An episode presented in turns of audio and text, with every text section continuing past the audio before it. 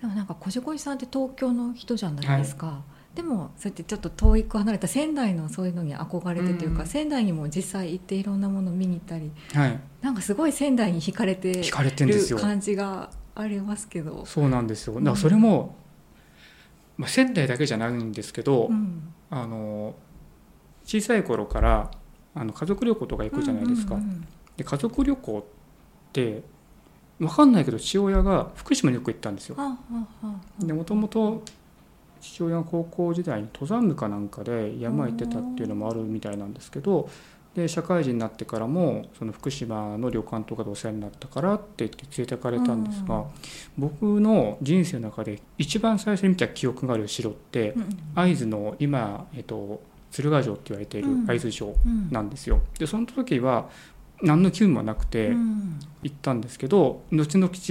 この伊達政宗を知っていくとその城が、うんまあ伊達政宗が南欧州を統一した時に入った城だっ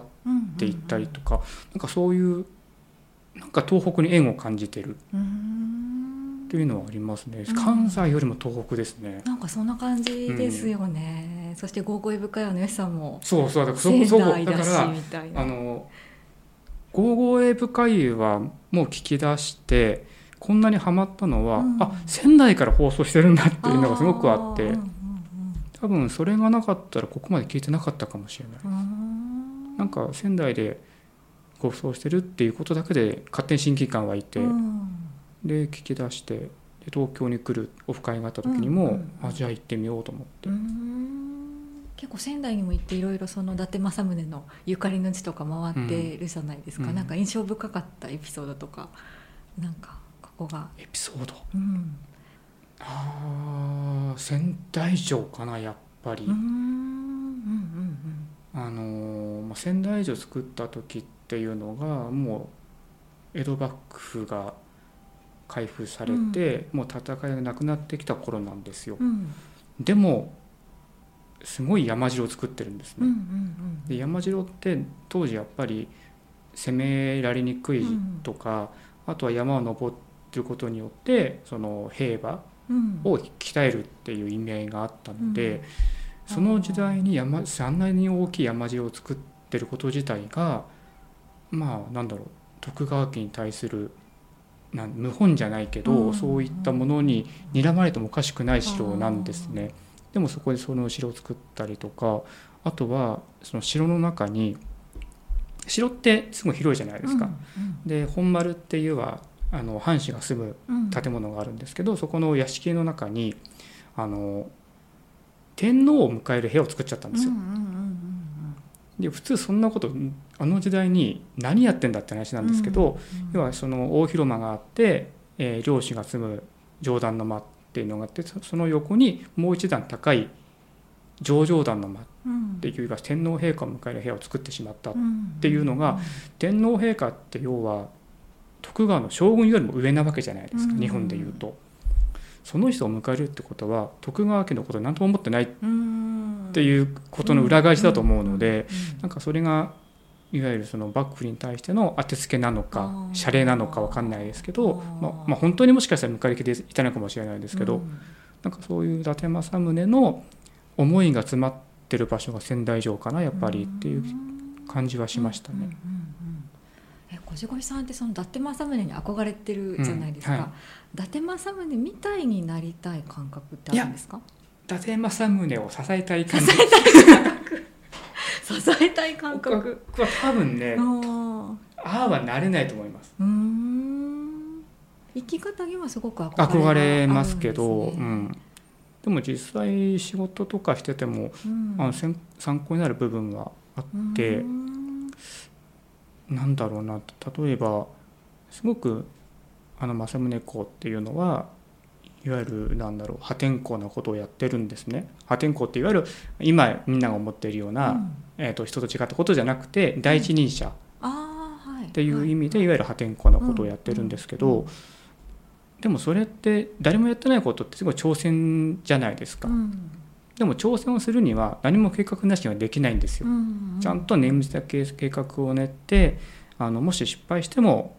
第2の道が用意できるような形でやってるはずなんですね。うんなのでそういう意味で言うとすごくなんかあのその場しのぎで突っ走ってるようなイメージはあるんですけど、実はすごく繊細で計画的な行動をしてたんじゃないのかなっっていうのをなんか感じると仕事をしてても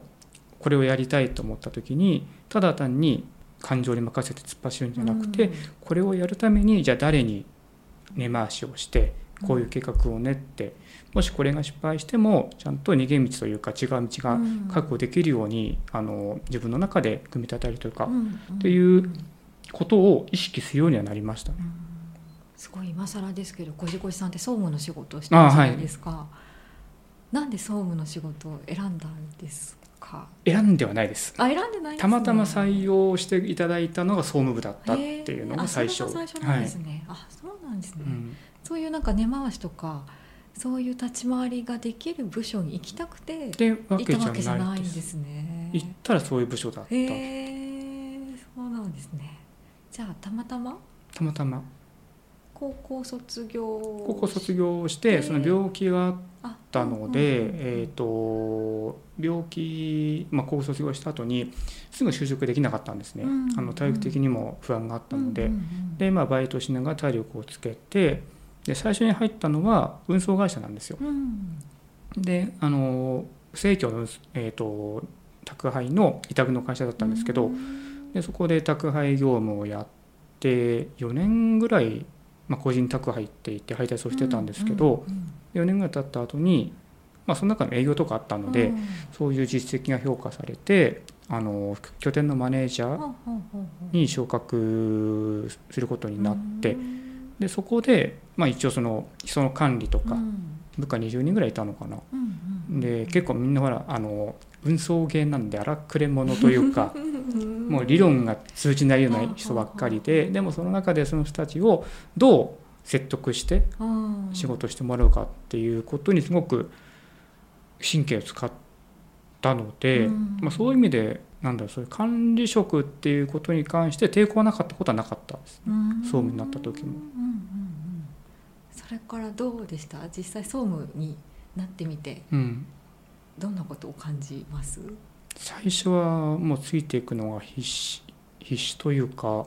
分かんないんでうんうんうん何をやっていいのかもう見ること聞くこと始めたいなことばっかりみたいな感じで、うんうんうんあそれそうか完全に異業種みたいなそう感でじすなのでねすかうん、ね。で一番やっぱり刺激を受けたのがなんだろう法法律というか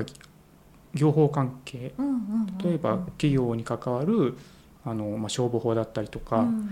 えっと、当時の会社でいうと古物営業法うんとか、まあ、そういう会社の事業に携わる